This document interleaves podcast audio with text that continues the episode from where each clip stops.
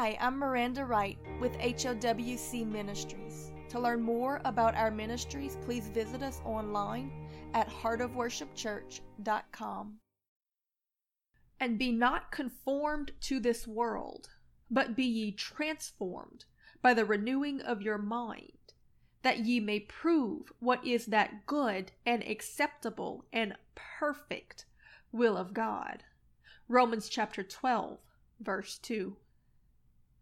God has a plan for each life, a destiny that He has prepared for them from the foundations of the world, a purpose in this earth, and a positioning for a placement in eternity.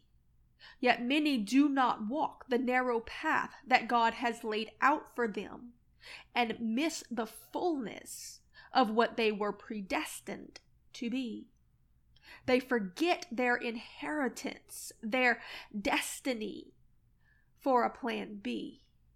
Something easy, a broad path, the enemy's plan, wrapped up in the desires of the flesh, the wisdom of man, pleasure, leisure, ease, grandeur, entertainment, or entitlement. Another way, any way but the narrow way, the one straight path that God has laid. In Matthew chapter 7, verse 13, we read these the words of Jesus when he says, Enter ye in at the straight gate. For wide is the gate, and broad is the way that leadeth to destruction, and many there be which go in thereat. Because strait is the gate, and narrow is the way that leadeth unto life, and few there be that find it. Beware therefore of false prophets, which come to you in sheep's clothing, but inwardly they are ravaging wolves. When Satan tempted Jesus in the wilderness, he did not tempt him to give up his destiny completely. He simply tempted him to achieve it by some other means, to choose a different path than the one that would take him through Gethsemane, to choose a plan B, something easy and flesh pleasing. And in this way does the devil tempt all men to be their own king, to trust in their feelings, their own wisdom and leadings, because these are so easy for him to influence. God's plan is unchanging. He speaks forth his promises, and by faith we must march towards them down the narrow path of obedience. We seek, and he speaks, and we follow his lead.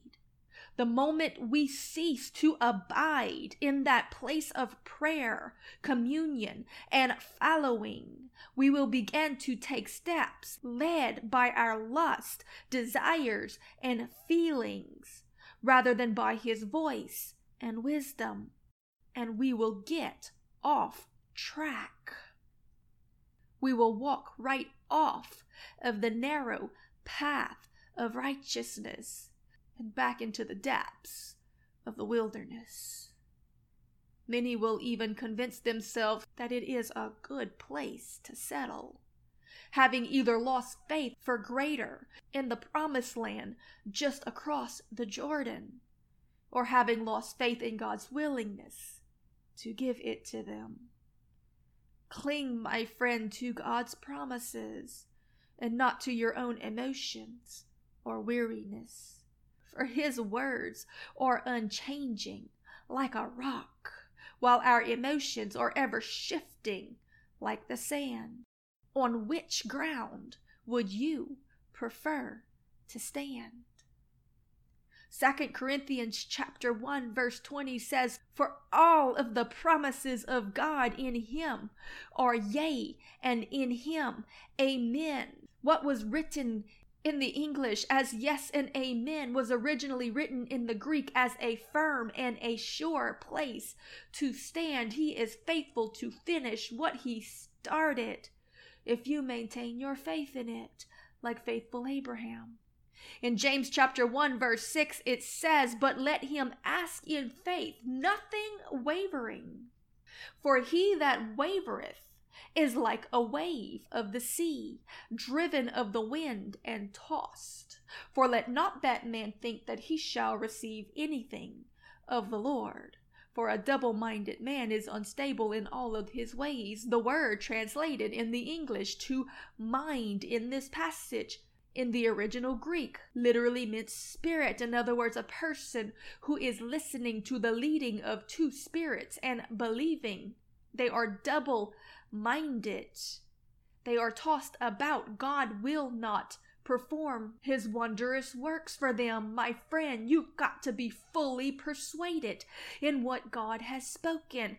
Have the faith of faithful Abraham.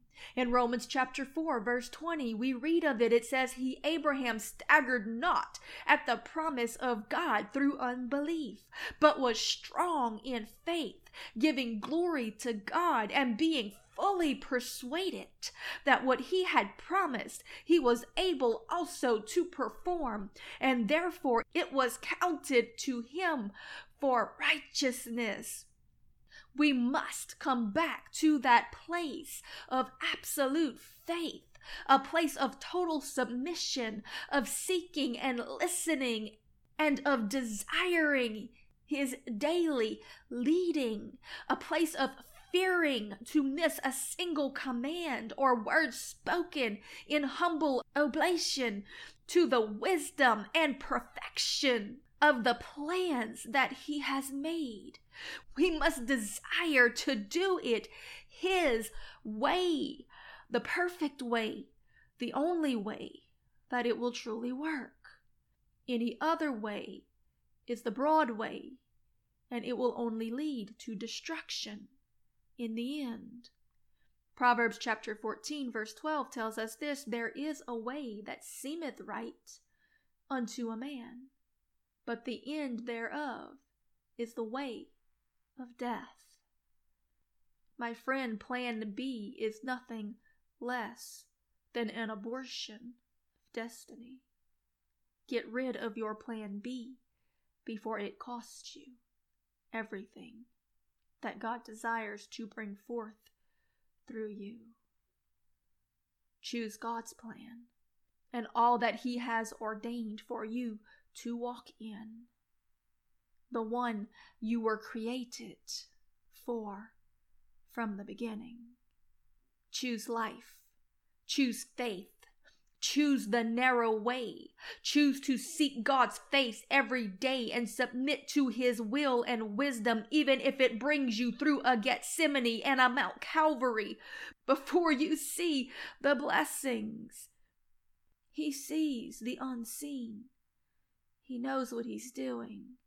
So lean not on your own understanding, but in everything determine that his way is perfection and follow his leading. Allow him to direct your path, and he will lead you into the destiny that bears fruit in the earth and bears weight in eternity. Start today by doing away with all your plan Bs and set your face to seek the King in faith for a better way. Because there is a great destiny that lays in wait in the unseen for those who dare to believe and step out of the mundane, the plan Bs, and the easy onto the straight and narrow path to follow after Jesus. Proverbs chapter 3 verse 5 tells us this, trust in the Lord with all thine heart and lean not unto thine own understanding. In all thy ways acknowledge him, and he shall direct thy paths. Be not wise in thine own eyes. Fear the Lord, and depart from evil. O oh Lord, we pray today for the faith to trust you, to do it willingly, that you not have to prove to us the fruitlessness of all the other things and all the plan Bs that we have put our trust in. In Matthew chapter 7, verse 21, Jesus said this Not everyone that saith unto me, Lord, Lord, shall enter the kingdom of heaven, but actually only he that does the will of the Father which is in heaven. Therefore, whosoever heareth these sayings of mine and doeth them, I will liken him unto a wise man that built his house upon a rock. And the rain descended, and the floods came, and the wind blew and beat upon that house, and it fell not, for it was founded upon a rock. And every one that heareth these sayings of mine, and doeth them not, shall be likened unto a foolish man which built his house upon the sand, and the rains descended, and the floods came, and the winds blew and beat upon that house, and it fell, and great was the fall of it.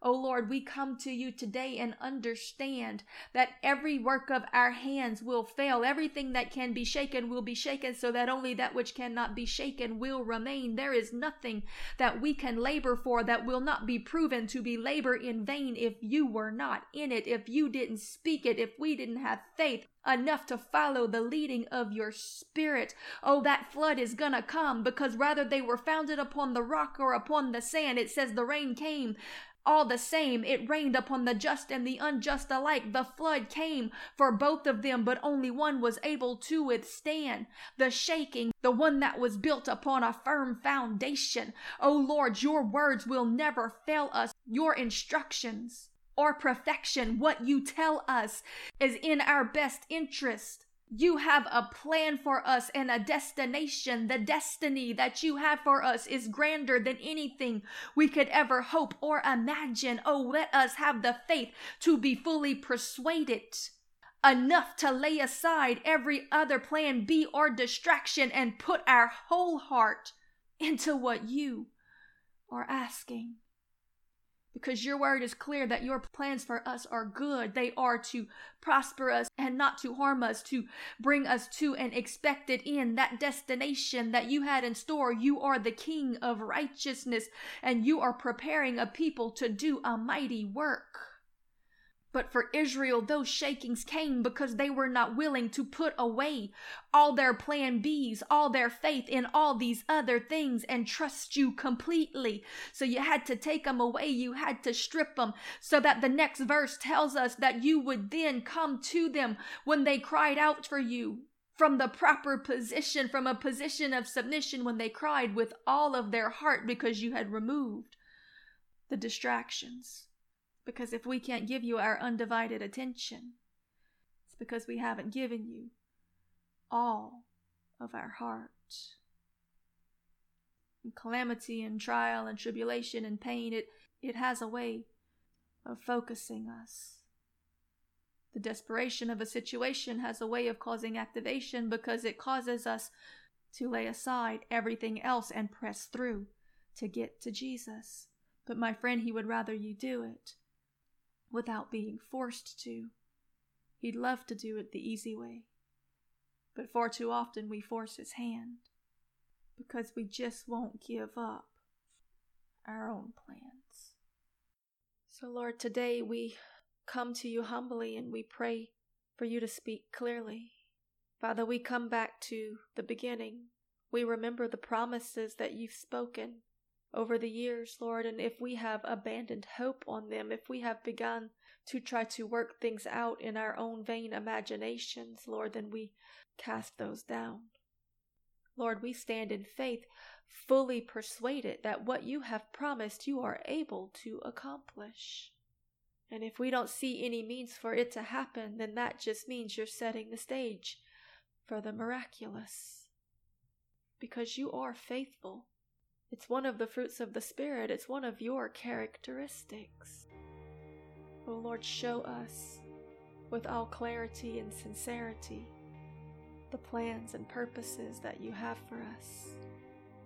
Then give us the faith and the patience and the endurance to press towards them, no matter what it costs us.